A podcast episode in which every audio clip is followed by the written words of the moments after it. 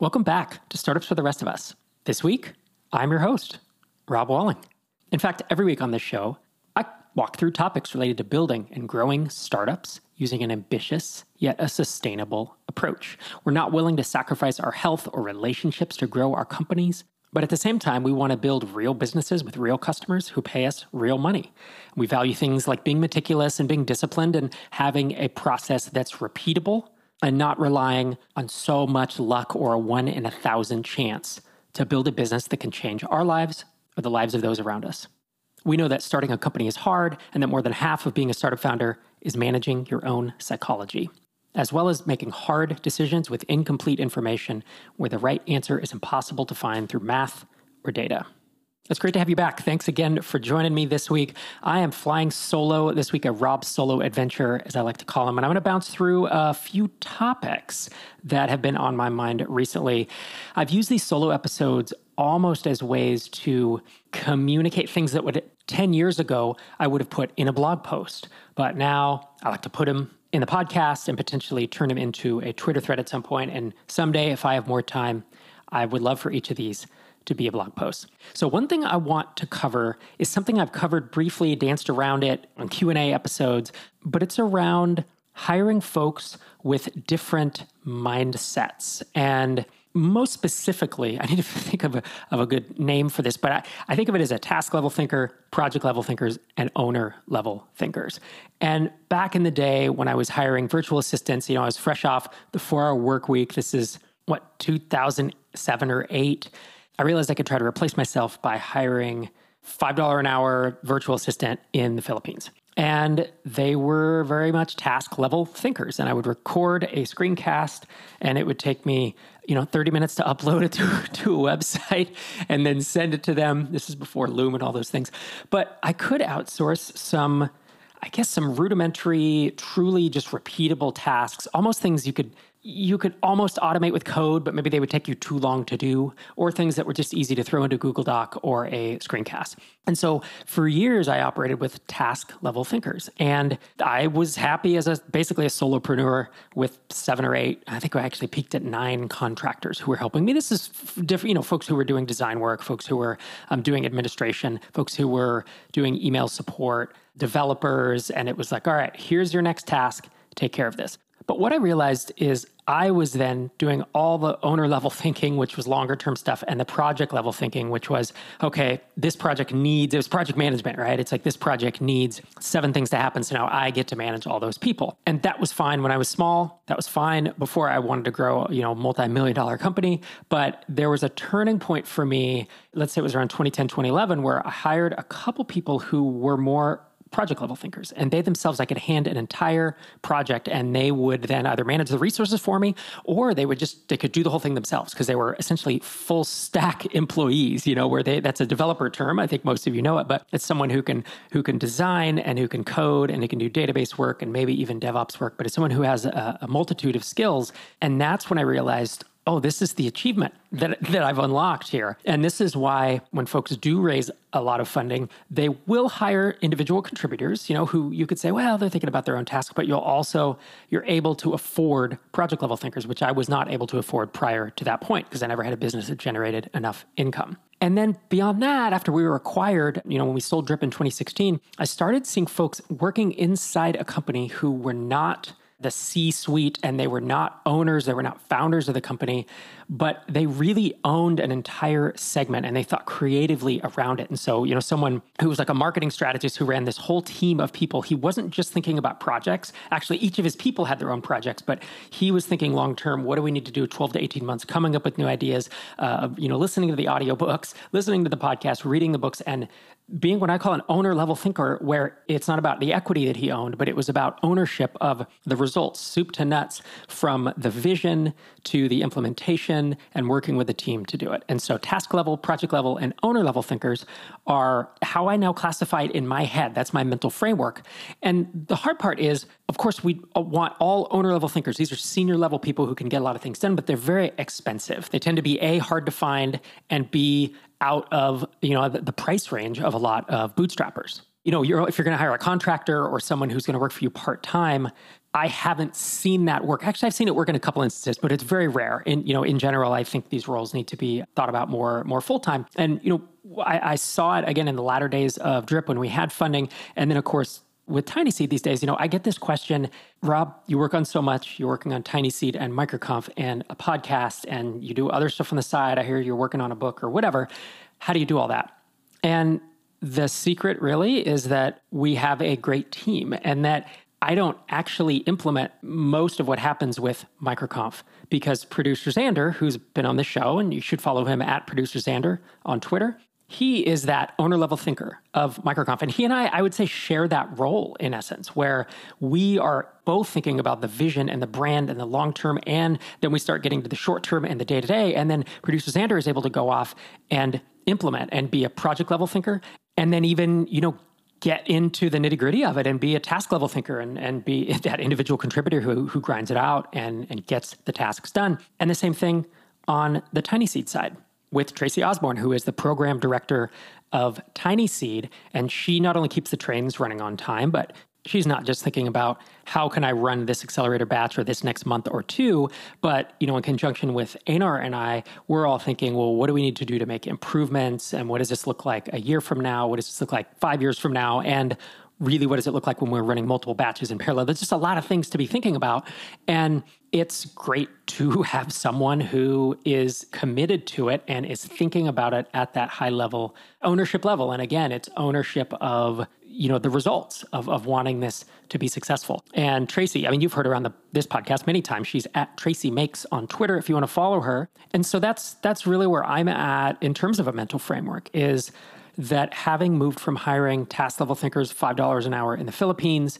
to project level thinkers and then you know being able to to work with owner level thinkers just really senior people is how you would you know I think in the in the Silicon Valley parlance it's just really senior folks who can drive entire efforts and and both see strategy and tactics and get things done in the early days and then hire people to get things done and manage them and you know, there's a lot of skill set. And so those are my up to date thoughts on hiring. And what's interesting is until you've worked with or hired a project or owner level thinker, you usually think they don't exist. Oftentimes, they, again, they are not cheap. When I think of inexpensive, oh, $5 an hour, it's a $30 an hour contract or something, you know, these folks require more budget, you know, and, and often funding to hire them. But it's the way that, that you can often move faster and grow a bigger, you know, organization if that's something that, that you need to do or want to do. My second topic for today is around this idea of an autopilot business or a business that you run on the side and don't pay any attention to you and it just generates income forever. And I want to go on record saying there is no such thing. There is no such thing. And now you can have an autopilot business for six months, 12 months, maybe 18 months. But eventually, this is both from my direct experience, where I used to have, I think it was about a dozen small apps that did between 1000 and 10,000 a month usually. And they all combined to make you know more than a full-time income for me. So i had a bunch of those and i was trying to manage them all at once. And this is also the experience of folks that i see. Microconf and you know even even folks who apply for tiny seed or who I've talked to on this podcast. But there's this this sentiment where I've seen someone post a business for sale of like it's doing 10 grand a month. I want to sell it for this. You know, I spend an hour a month on it or an hour a week. And there's always someone who chimes in, well, if it's doing 10 grand a month and you're only spending an hour a week, why not just keep it forever? And the answer is because it's not going to generate revenue forever on one hour a week. It's it's in a maintenance mode and what will ultimately happen is a competitor will come up and eat your lunch, or the organic rankings that you have in Google or YouTube or the App Store or Amazon or whatever will go away and you'll lose your traffic overnight. Or your ads that you're running will stop working and you'll have to dive back in.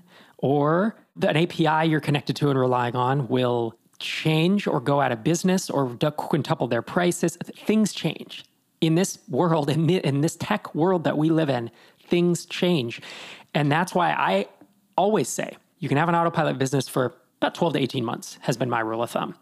And again, I could probably name five examples of my own where this has happened, where the, the Google ranking stopped working, the Google ads stopped working, the API broke, a competitor came into the space, started eating my lunch because I wasn't paying attention to it because I was focused on drip instead of my previous efforts. And so I'm not saying you should never strive to have something that generates passive, quote unquote, passive income and be an autopilot business. What I am saying is don't delude yourself into thinking that you will be able to put something on the side and just have it running for years and years and years, generating income without you being involved or without an owner level thinker driving it if you just have folks doing task level and maybe project level you know work and you have your leads coming in and you have you know money coming in and such that will work for a bit but the odds of that going more than 12 to 18 months assuming you i mean you know look if you have a dry cleaner or a grocery store that's that's not what i'm talking about right? I'm talking about a tech business a software business something that that uses a website to generate leads usually and something that is in a space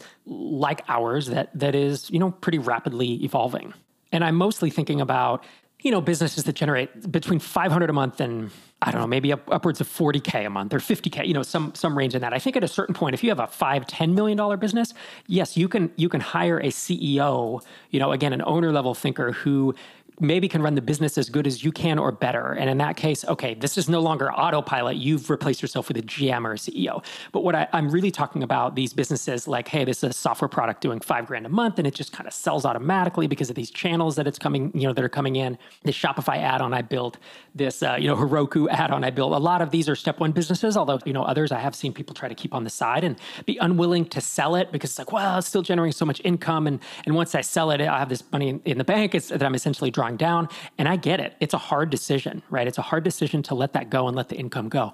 But what I'll say is then be prepared for every six to 18 months, 12 to 18 months to be drawn back into that business. And you're going to get drawn back in because the business is going to start to decline. And that, of course, is the hard time. You're not going to get drawn back in to like tweak something or optimize the SEO. You're going to get brought back in because your traffic got cut in half or your revenue got cut in half or a key component of the business is failing, whether it's an API or maybe a long time, you know, virtual assistant, a developer, an employee, like someone decides that, that it's time for a change for them.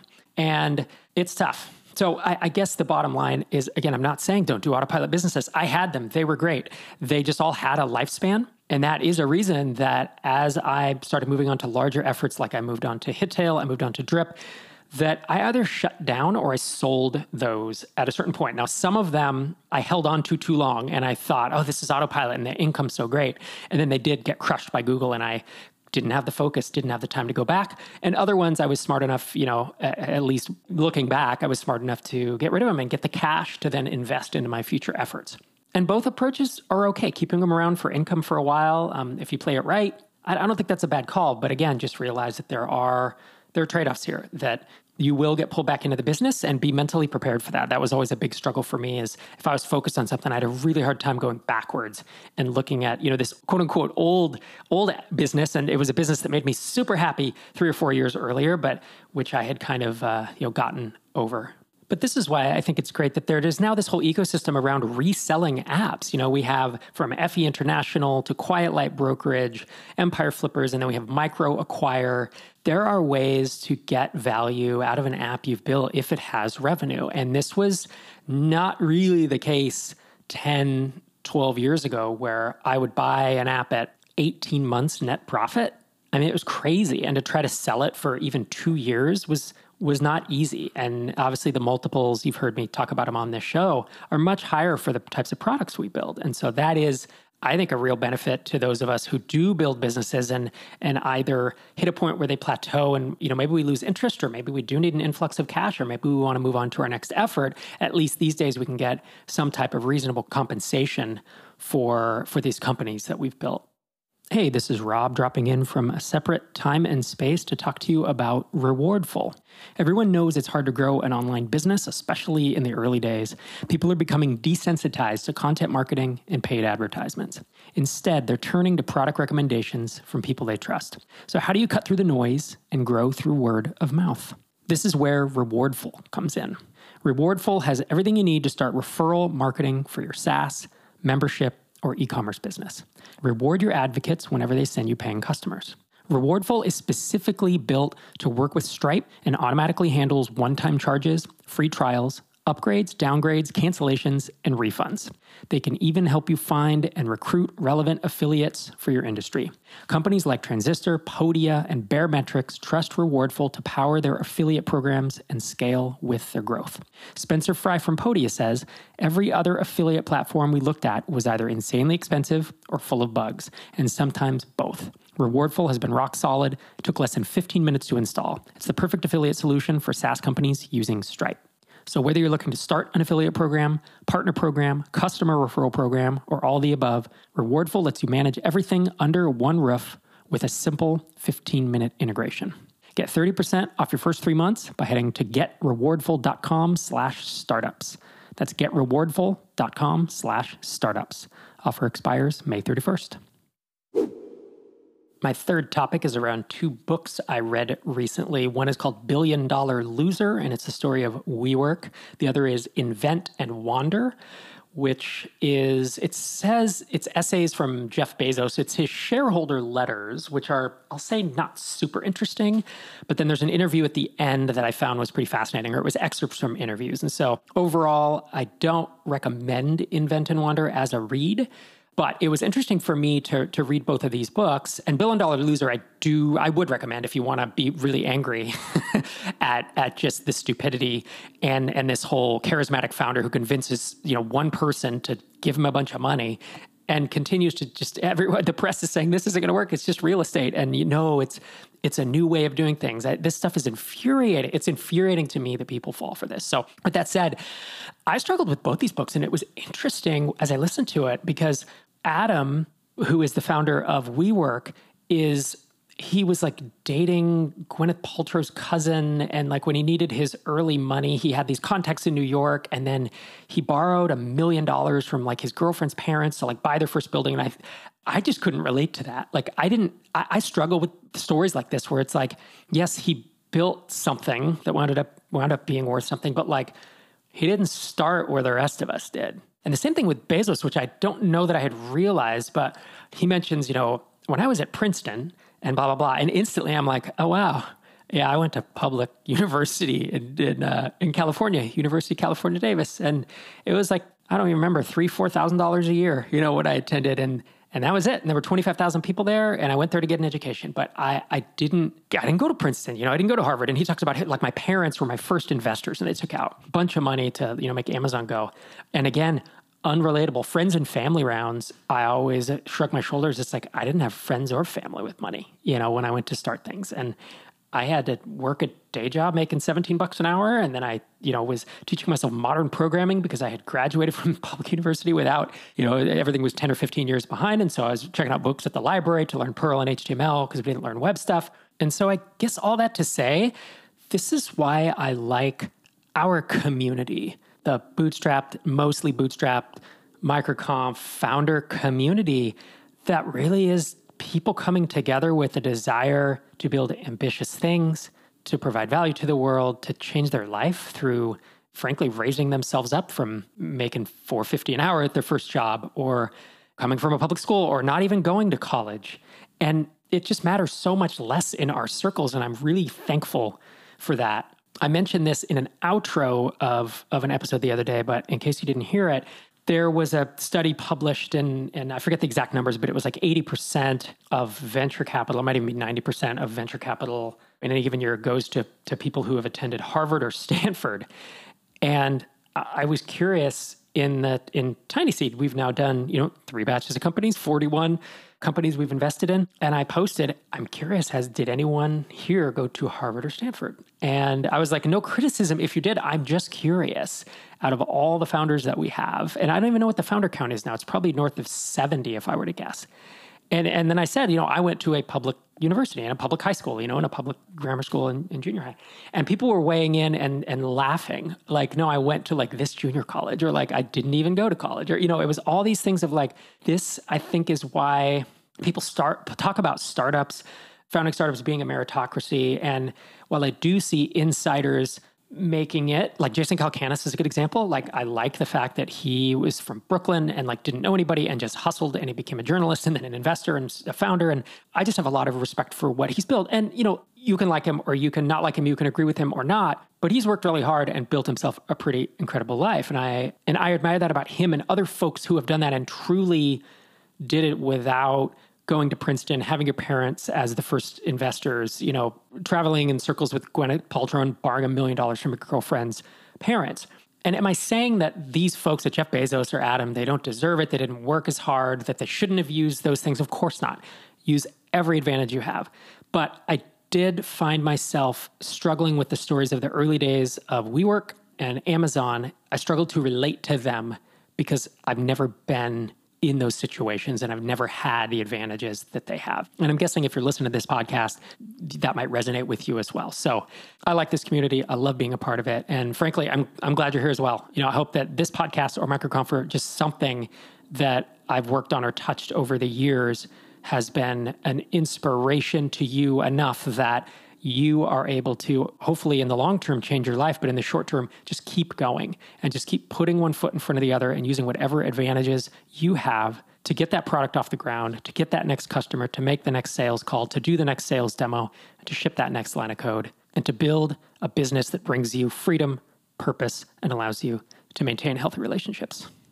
My fourth and final topic for the day is a question I think you should ask yourself as you're building, launching, and growing your company. I think so much of being a successful founder is knowing yourself.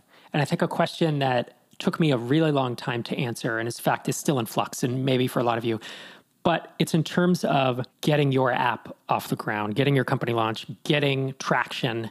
And the question is, what are you really good at? What are you naturally gifted at, or what do you really want to get better at? And something that you find yourself drawn towards, and that other people often say, wow, that's really hard, but you're exceptionally good at this. And I want to say that in terms of shipping software, of course, being a developer, a good developer counts, but in terms of building a business, unfortunately, it kind of it doesn't count for this question because there are a lot of good developers who can write code and ship code. And there are even a lot of good, I'll say developers and you know UX folks who can ship a good product. So being good at product, I'm going to let's set that aside. What are you good at aside from that? And I want to give you a few examples. You may know Matt Wensing. You've seen him on Twitter. He's a Tiny Seed Batch 1 founder, and he is working on Summit. That's uh, Use Summit on Twitter and usesummit.com. As I've watched Matt build and ship and iterate and even evolve his product, what he seems to be really good at is connecting with other people, networking, and building relationships. And he's a developer, day to day, writing code. He came on this podcast and said, I don't love doing sales, but I'm good at it he's good at having conversations about partnerships. I mean, he's he's a phenomenal business development guy. He came to one microconf and he met all the people that he needed to, you know, he wanted to integrate Summit with. It was, uh, I think it was like Baremetrics and Profitwell. I guess there was no from ChartMogul there, but he didn't even ask me for intros. I knew these people. He, I think, just went up and started building relationships. And then suddenly they had integrations and they were co promoting. That is a superpower. And it's a superpower I don't have but some people do. And if that's you, you should take advantage of every advantage you have and therefore set yourself up for success by getting into a space where business development, enterprise sales, partnerships, and networking can be an exponential driver to the business. Because if you go into something where it's all SEO and Facebook ads and you're selling for $10, $20 a month, I guess business development could still send you, you know, you could do partnerships and affiliates. There are ways to do it, but it'll be a real exponential driver if you have, you know, larger contracts. There are just certain spaces where it really makes sense. Another example is Ruben Gamez, who has been on this podcast several times, but he's building DocSketch and he's Tiny Seed Batch 2 founder. And he's good at building managing teams. He's good at a lot of stuff. He's good at all the stuff, but he's really figured out marketing. And as a developer who taught himself how to market 10, 12 years ago, he has really doubled and tripled down on SEO. And so when he went to start, he, you know, he still runs BidSketch, but went to start his other app, which is again DocSketch, electronic signature. He was looking for a space with massive keyword volume and less worried about the difficulty because he knew that that was a superpower that he had developed and he had built and thus wanted to get into a space where that would have massive exponential upside for his business. There are all kinds of things you can be good at. You can be good at building an audience. You can be great at having stage presence and and maybe building a, a podcast following, being on YouTube, public speaking. Maybe you're a great writer and it's going to be a big content marketing and SEO play. Or maybe you have skills that don't translate to SaaS apps and maybe you don't go that route at all. You know, maybe that becomes maybe you decide to launch courses or you decide to, you know, th- there are other ways to use your gifts. But if you're great at doing webinars and being on camera, then I would lean heavily towards getting into a space where doing webinars and getting on camera and doing conference talks are going to exponentially move the needle. This is something that took me way too long to realize and recognize in myself. And so I, I, think a lot of these solo adventures, when I have frameworks or make points, I'm talking to myself from five or six years ago. And to cap off this topic, of course, I will name the exception that proves the rule, and it is Derrick Reimer, who is building SavvyCal. And Derrick is exceptional at product. He can design, he can build, he ships features like a team of five people. If you look at how often he's shipping things, it's amazing. You could say his gift is building in public. He's developed that. He obviously has developed an audience on the Art of Product podcast with Ben Orenstein. So you could say he's good on the mic. He developed that. I mean, if you go ask him, he wasn't good at it when he first started. He was very nervous about it. But he's someone who is so far off the charts in terms of his ability to not only write code, but to design amazing features and to ship the right things at the right time and build them quickly as a, as a one person team. That he is using that to his advantage by competing in a space with a number of large competitors and essentially using his velocity to outmaneuver them and then hiring out the things that maybe are not his core gifting. And, you know, as, as you probably know, he's hired Corey Haines, who is helping him with all the marketing efforts these days. And they're obviously seeing positive results from the efforts from both Derrick's ability to ship features quickly and, you know, Corey on the marketing side. So to put a bow on that, so much of being a successful entrepreneur is knowing yourself. And I do think it's worthwhile asking yourself the question what are you really, really good at? And then looking at building products that can exponentially benefit from that unique skill set. This is the final week of our Rewardful sponsorship. I really want to thank Rewardful for supporting startups for the rest of us and supporting independent SaaS founders. We haven't had many sponsors of the show, and it's not something I plan to do every month, but sometimes there's just a really good fit and it makes a lot of sense to do it and it helps us have budget to continue with the transcripts. And and you may have seen us putting more effort into social media and to video clips and you know all that takes time and money. And so it is helpful to have support from companies like Rewardful. As a reminder Rewardful has everything you need to start referral marketing for your SaaS your membership or e-commerce business, you can get 30% off your first three months by heading to getrewardful.com slash startups. The offer expires in just a few days, May 31st, and I'd like to roll their final ad spot here. As a reminder, today's episode was brought to you by Rewardful. Rewardful is quickly becoming the go to platform to set up affiliate, referral, and partner programs for your SaaS, membership, or subscription business. Rewardful handles all subscription billing scenarios such as free trials, upgrades, downgrades, cancellations, refunds, and prorated charges out of the box with their simple 15 minute setup. They're the only platform that has a built in affiliate finder that crawls the web and surfaces high quality, relevant affiliates for your program. Simply search by keyword, competitor, or alternative names and reach out to the best affiliates in your market to take your program to the next level. Check them out at getrewardful.com slash startups. That's getrewardful.com slash startups to get 30% off your first three months. Offer expires May 31st. Thank you so much for joining me once again for this Rob solo adventure. I'll be back next week in your earbuds with our regularly scheduled program probably a conversation with an interesting founder, maybe a bootstrapper news roundtable. I'm really enjoying the variety of the show these days, and I hope you are too. So I'll be back in your earbuds again next Tuesday morning.